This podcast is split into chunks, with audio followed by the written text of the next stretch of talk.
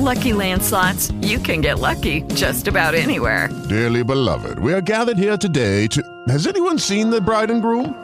Sorry, sorry, we're here. We were getting lucky in the limo and we lost track of time. No, Lucky Land Casino, with cash prizes that add up quicker than a guest registry. In that case, I pronounce you lucky. Play for free at LuckyLandSlots.com. Daily bonuses are waiting. No purchase necessary. Void were prohibited by law. 18 plus. Terms and conditions apply. See website for details. Per la prima volta da quando è presidente del Consiglio, Draghi entra nella Casa Bianca accolto dall'amico Joe Biden. I due mostrano quanto sia solida l'amicizia tra Stati Uniti e Italia e quanto si sia rinsaldata l'asse euro-atlantico negli oltre due mesi dall'invasione russa dell'Ucraina. Ma il premier italiano, seduto nello studio Vale accanto al presidente americano, dà voce anche alla posizione europea, che cerca la pace e non la sconfitta di Vladimir Putin, come America e Regno Unito.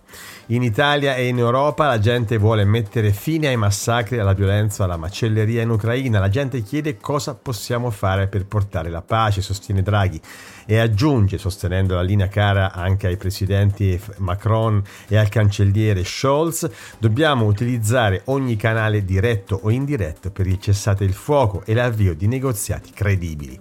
Come dire, Caro Joe, siamo con te nel sostegno di Kiev, ma non trascurare la strada della diplomazia. Toni e sfumature che a stretto giro sono andati a sbattere contro lo scetticismo di Biden e allungando di molto i tempi del conflitto dal momento che ognuno è convinto di riuscire a prendere l'altro per sfinimento, sottovalutandosi comunque uno con l'altro.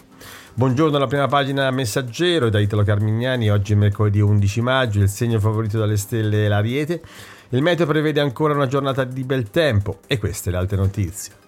L'Europa auspica la diplomazia, ma sono ancora le armi a far sentire la loro voce, soprattutto quelle russe. Il diario della guerra è di Mauro Evangelisti. Lukashenko, padre padrone della Bielorussia, ha schierato le forze speciali ai confini con l'Ucraina. Si tratta di un nuovo tassello in questa vicenda che aumenta il livello di preoccupazione e di tensione, perché se la Bielorussia dovesse intervenire con il proprio esercito nel conflitto in corso, eh, la situazione andrebbe ad aggravarsi. Teniamo conto che fino ad oggi la eh, Bielorussia, fedele alleato di Mosca, ha dato sostegno logistico alle truppe di Putin, eh, che, che sono in parte scese in Ucraina proprio passando dalla Bielorussia, ma un intervento diretto eh, dell'esercito di Lukashenko cambierebbe lo scenario in modo drastico. Va detto che per ora eh, la Bielorussia parla di eh, una di mossa difensiva, di una risposta alle esercitazioni eh, della Nato, però la, il livello di attenzione è ancora molto alto allo stesso tempo eh, ciò che è successo a Odessa eh, dimostra come eh, ancora Putin non abbia rinunciato a tentare di guadagnare il controllo della città portuale, anzi ha rafforzato gli attacchi sia via aerea sia eh, con le navi, ha utilizzato i missili ipersonici contro un hotel della città eh, portuale ucraina a questo si aggiunge anche il solito problema della Transnistria, cioè eh, anche l'intelligence americana sostiene che Putin potrebbe utilizzare come trampolino di lancio proprio questo territorio che si trova a nord-ovest di Odessa per ampliare il fronte dei combattimenti. Dal canto suo Zelensky sta, si sta muovendo per salvare i mille soldati dell'Azov eh, ancora bloccati nell'acciaieria di Mariupol. Eh, c'è un piano per poterli liberare e per questo ha chiesto armi ai, ai partner occidentali, ma in realtà si sta tentando anche la pista diplomatica, nel senso che si potrebbe provare uno scambio con Mosca in cambio della cessione della, della, dell'area dell'acciaieria, si dovrebbe garantire un lasciapassare ai mille militari asserragliati dentro, consentendo loro di raggiungere un paese terzo che farebbe da garante. Va detto che tra i mille eh, militari ci sono anche molti feriti. in tutta questa vicenda l'ultimo, l'ultimo, episodio di cui si è parlato molto ieri riguarda il ritrovamento di cadaveri di soldati russi abbandonati dall'esercito di Putin, magari in celle frigorifere di, di treni come ha documentato Al Jazeera, ma anche per strada secondo quanto raccontato dalle autorità locali di Kharkiv. C'è l'intercettazione di un soldato russo che addirittura parla di discariche con i corpi dei soldati russi uccisi e la logica che starebbe seguendo Mosca, e tutta da dimostrare va detto, è quella di non eh, riportare in patria i cadaveri proprio per evitare di aumentare il livello di, eh, di scontento di fronte ai tanti morti. Gli ucraini calcolano 26.000 caduti tra i russi, forse una cifra gonfiata per ragioni di propaganda, ma comunque si parla di diverse migliaia e lo stesso Putin nella parata della Piazza Rossa del 9 maggio ha, ha, ha ammesso le perdite e reso onore ai caduti in Ucraina, ma fino ad oggi si è sempre comunque tentato di mantenere basso il livello di attenzione rispetto al numero dei morti in questa eh, folle guerra in Ucraina. Parlano tutti nel giorno in cui l'America di Biden incontra l'Italia di Draghi, meno uno, Putin, che ha taciuto. E così i suoi silenzi diventano un'analisi. L'approfondimento è di Cristiana Mangani. Quale sarà ora il futuro della guerra? Dopo il discorso del 9 maggio, nel quale si attendeva una presa di posizione più netta da parte di Vladimir Putin, il, eh, lo zar di Russia eh, in quell'occasione non ha rivendicato vittorie né ha lanciato e annunciato un inasprimento del conflitto. E allora a questo punto, secondo la direttrice dell'intelligence nazionale americana Avery Lanes, le forze russe non si fermeranno al Donbass, ma porteranno la guerra in Transnistria. Quindi, secondo la, il capo degli 007, il Cremlino sta puntando a una guerra lunga e di logoramento e questa cosa la sta facendo proprio per limitare il sostegno militare ed economico che l'Occidente e l'America stanno garantendo all'Ucraina e che sta garantendo all'Ucraina una resistenza molto strenua sul campo di battaglia. La numero uno degli 007 ha parlato durante un'audizione alla Commissione della Difesa del Senato e ha ribadito appunto questo concetto secondo il quale Putin si sta preparando per un lunghissimo conflitto e che comunque la sua ambizione va ben oltre il Donbass, ma prevede anche la Transnistria, la regione separatista della Moldova, dove sono già state stanziate delle truppe di Mosca. Un disegno questo che gli consentirebbe di unirla al sud-est dell'Ucraina, sempre se dovesse riuscire a conquistarlo. Quindi lo zar sembra aver abbandonato l'idea della guerra lampo dopo tutta una serie di disfatte sul terreno che gli sono costate anche la perdita di numerosi militari e dei generali. Ora Putin quindi pensa al logoramento di Kiev, a, a mantenere una guerra che andrà avanti in autunno, eh, ancora per moltissimi mesi, solo che questa cosa avrà un prezzo anche per la Russia. E il prezzo è che a quel punto il Cremlino avrà poco da offrire al proprio popolo in cambio, in cambio dell'immenso dispendio di energia militare che sta investendo in questa invasione e soprattutto del danno che viene provocato dalle sanzioni occidentali alla Russia.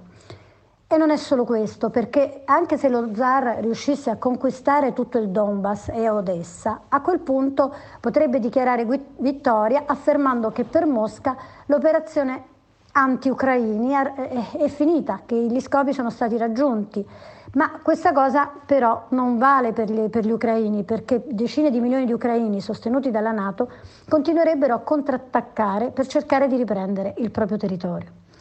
Allora, dice ancora Eve Lanes, a questo punto Putin potrebbe tentare di intercettare le armi inviate in Ucraina, quelle che dovrebbero arrivare nelle prossime settimane, insomma bloccare i rifornimenti in, come vendetta contro le sanzioni. C'è poi da dire che il capo dell'intelligence americana ha, ha spiegato, ha, ha, dichiarato, ha raccontato alla Commissione difesa che eh, deciderà Putin a breve di imporre la legge marziale per poter andare avanti con la guerra. Il presidente russo e la sua analisi deve affrontare una discrepanza tra le sue ambizioni e le attuali capacità militari delle sue forze. L'andamento attuale del conflitto aumenta però la probabilità che possa prendere decisioni più drastiche, tra cui l'imposizione della legge marziale, il riorientamento della produzione industriale o azioni che potrebbero portare a un'escalation militare. Per gli Stati Uniti quindi il rischio di una minaccia nucleare ci sarà, ma solo se Putin si troverà di fronte a una minaccia esistenziale. Quindi la politica italiana con l'incontro tra Conte e Letta caratterizzato dalla cordialità, punti fermi, spaccature interne soprattutto, in caso dei 5 Stelle, posizioni opposte sul fronte delle armi all'Ucraina ma anche per il termovalorizzatore di Roma. Insomma, quasi tempo perso. La sintesi di Francesco Malfetano. Quasi due ore di vertice e nessun tabù. Dopo il nervosismo degli ultimi giorni tra PD e Movimento 5 Stelle, Enrico Letta e Giuseppe Conte ieri hanno deciso di incontrarsi per un faccia a faccia di aggiornamento sui vari temi dell'agenda politica. Al termine ne vengono fuori due note identiche che, al netto dell'intenzione e determinazione a continuare il percorso di dialogo, lasciano subodorare la tensione palpabile a cui fa invece riferimento chi ha assistito alla riunione. Dietro la comunicazione da Prima Repubblica, che parla di un confronto franco e cordiale, si nascondono infatti tutte le distanze diventate evidenti di recente, spiega una fonte 5 Stelle. Lo scontro scontro, come trapela da ambo le parti, si è concentrato sull'invio di armi all'Ucraina e sulla costruzione del termovalorizzatore per Roma voluta dal sindaco Gualtieri. Nessuno ha negato la propria posizione, dicono dal Nazareno, e quindi Conte, che pochi giorni fa aveva polemizzato con gli altri partiti perché i 5 Stelle sarebbero isolati in Parlamento sul punto, ha ribadito la necessità che Mario Draghi vada a riferire in aula sulla posizione italiana rispetto alla guerra in Ucraina.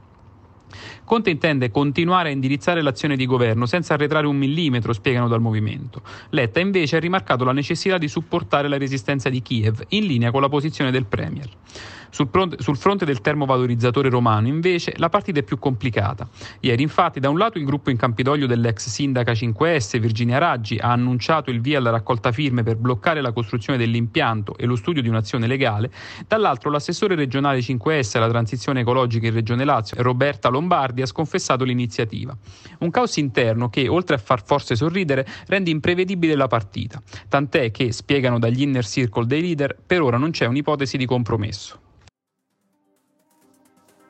Per prima pagina Messaggero America, oggi parliamo di un ampio dibattito politico sul conflitto ucraino negli Stati Uniti, dal quale arriva una sorpresa. Sempre più stanze della politica americana sono contrari a un conflitto dai tempi lunghi, ma non sanno come uscirne. Dalla corrispondente da New York, Anna Guaita.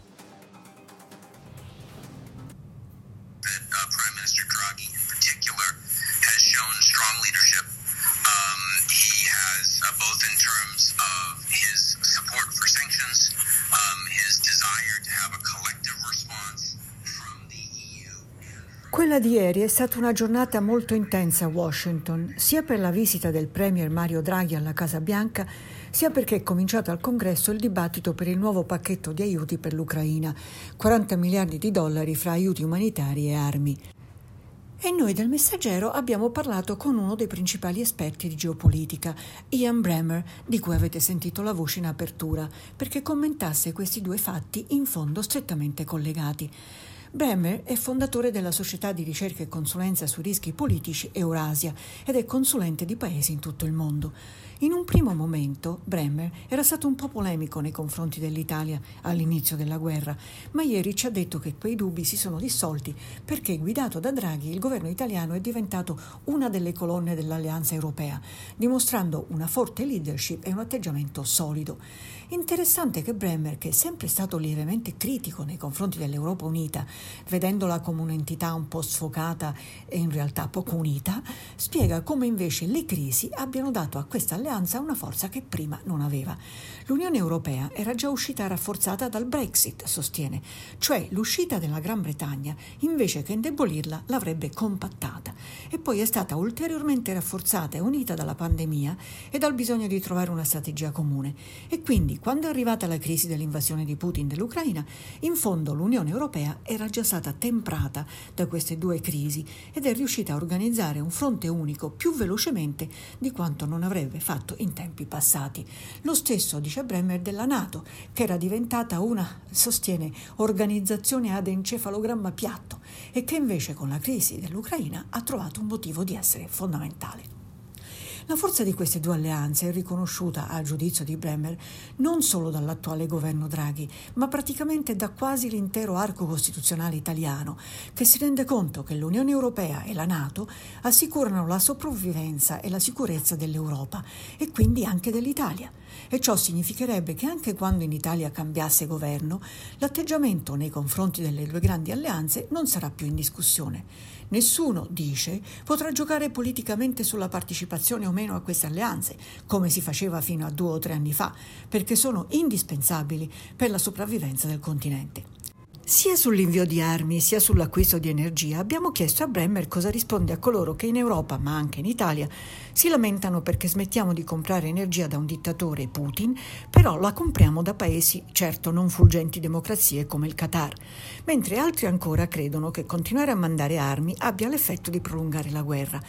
La sua risposta è prima di tutto che Biden sta aiutando l'Europa a trovare fonti alternative di energia in tutto il mondo e anche a crearle al proprio interno, eoliche, solari, eccetera. Comunque trova che non si possa fare assolutamente un paragone fra un dittatore, Putin, che sta conducendo una guerra di aggressione non provocata, compiendo crimini contro l'umanità, e un paese tipo il Qatar, anche se il governo di quest'ultimo certo presenta aspetti discutibili e autoritari. Onestamente, dice, non si può comunque sostenere che ci sia un'equivalenza.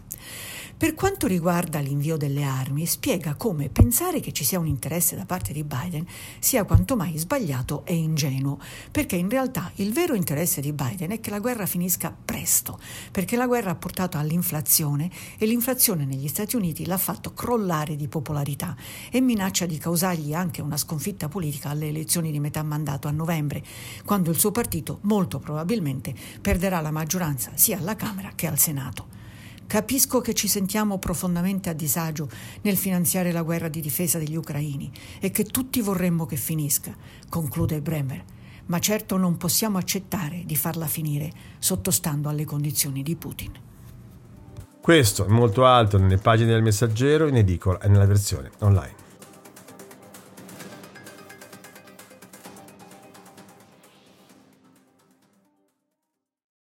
With lucky landslots, you can get lucky just about anywhere. Dearly beloved, we are gathered here today to. Has anyone seen the bride and groom?